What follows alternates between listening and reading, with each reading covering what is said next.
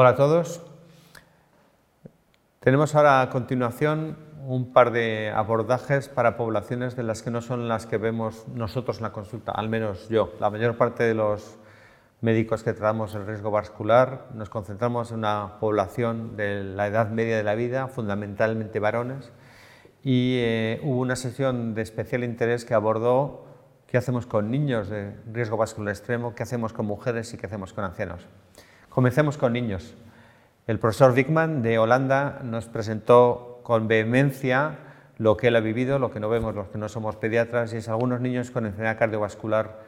antes de los 10 años, complicaciones fundamentalmente asociadas a la hipercolesterolemia homocigota y en menor sentido a la hipercolesterolemia heterocigota también. Eh, nos mostró, en efecto,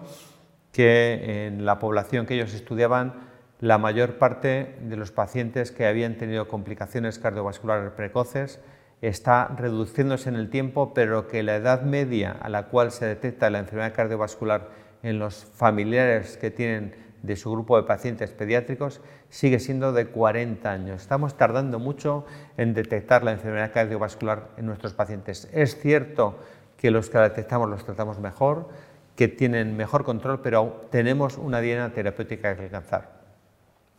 Eh, la conclusión muy vehemente de, este colega de cardiología alemán fue que el LDL no es ya es basura, es que es tóxica para las células y que con niveles tan extremos como se tiene en la hipercolesterolemia familiar homocigota debemos ser especialmente intensivos.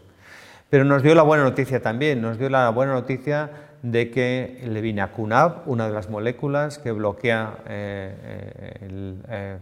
el mecanismo de degradación de la hipoproteína lipasa, mejor dicho, bloquea el inhibidor y por tanto favorece el tratamiento hipolipemiante muy intenso. En adolescentes, con un ejemplo muy concreto, con hipercolesterolemia familiar cigota, somos capaces de hacer desaparecer placas que son evidentes aquí en la descendente anterior en dos puntos, como están resaltados en la diapositiva. Esa placa desaparece a lo largo del tiempo en pacientes tratados intensamente con reducciones potentes hipolipemiantes si somos suficientemente precoces en la fase de estría o de desarrollo inicial de la placa, somos capaces de hacerla desaparecer si tenemos tratamientos hipolipemiantes potentes. Obviamente en las lesiones avanzadas calcificadas es mucho más difícil, pero lesiones precoces somos capaces de hacerlas desaparecer.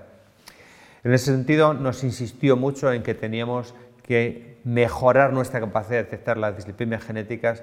que es importante posible mantener que diagnostiquemos a las HFs a partir de los 44 años, debemos incrementar nuestra capacidad de detectarlos.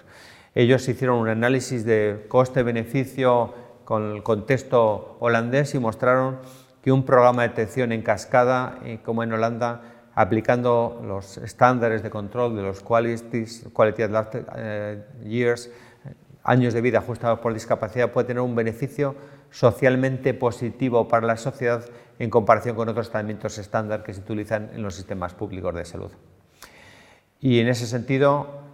hay que resaltar que la HF es una enfermedad muy prevalente, entre uno cada 200 y uno cada 300 sujetos en la Unión Europea y por tanto tenemos cerca de 300.000 niños con hiperglucemia familiar heterocigota, más de un millón de adultos y que tenemos globalmente en Europa menos del 10% de citados y no le estamos ofreciendo el tratamiento.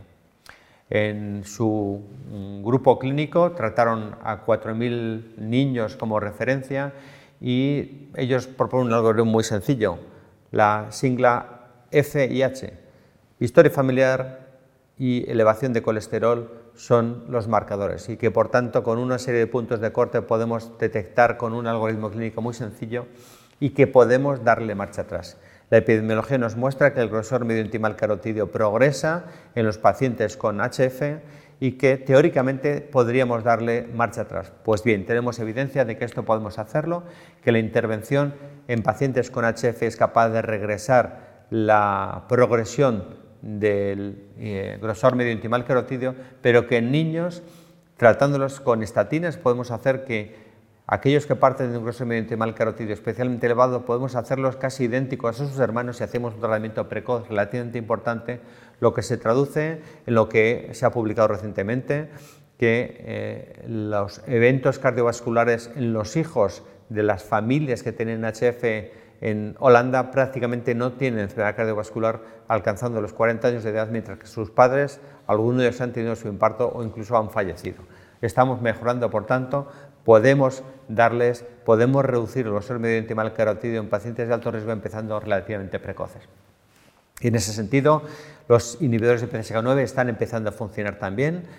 Está también mostrado que el uso de volocumab puede hacer regresar la placa aterosclerosa en niños y que por tanto podemos mejorar. Y eh, en ese sentido, eh, hay un consenso europeo del ah, diagnóstico del tratamiento de la hiperglucemia familiar que eh, fue presentado por el profesor Digman de Holanda y en ese sentido también mostró la evidencia, como puse antes con un caso concreto, como el ibinacumab es capaz de reducir de modo brutal los niveles de colesterol LDL de niños y que es bien tolerada. Y con esto concluye la parte inicial dedicada a la pediatría de este grupo especial de pacientes. En continuación, con las nuevas opciones de tratamiento que tenemos para los pacientes con hipercolestemia severas que afectan incluso a la infancia, en situaciones devastadoras de niños con infartos antes de cumplir los 10 años, afortunadamente empezamos a tener perspectivas de tratamiento que nos ofrecen una mm, visión un poco mejorada del futuro. El doctor Masana presentó, junto a otros coautores españoles también, resultados de la eficacia de eh, lomitapide en el tratamiento de niños con hipercolesterolemia familiar homocigota. Eh, como sabéis, Luis Masana trabaja en la unidad de eh, medicina vascular y metabolismo de Reus y su grupo ha mostrado que el lomitapide es capaz de tener reducciones importantes del 50 y 60%, entre el 50 y el 60% de los niveles de colesterol LDL en distintos grupos de edad, niños entre 5 y 10 años y adolescentes con distintas dosis de acuerdo con el protocolo especificado. La lomitapide, como sabéis, es un inhibidor de eh, la proteína MTP, la proteína transferidora microsomal de triglicéridos y que bloquea la secreción de lipoproteínas con ApoB en el hígado y en el intestino y que actúa de modo independiente, por tanto, del receptor del LDL y, por tanto, es una diana terapéutica especialmente útil.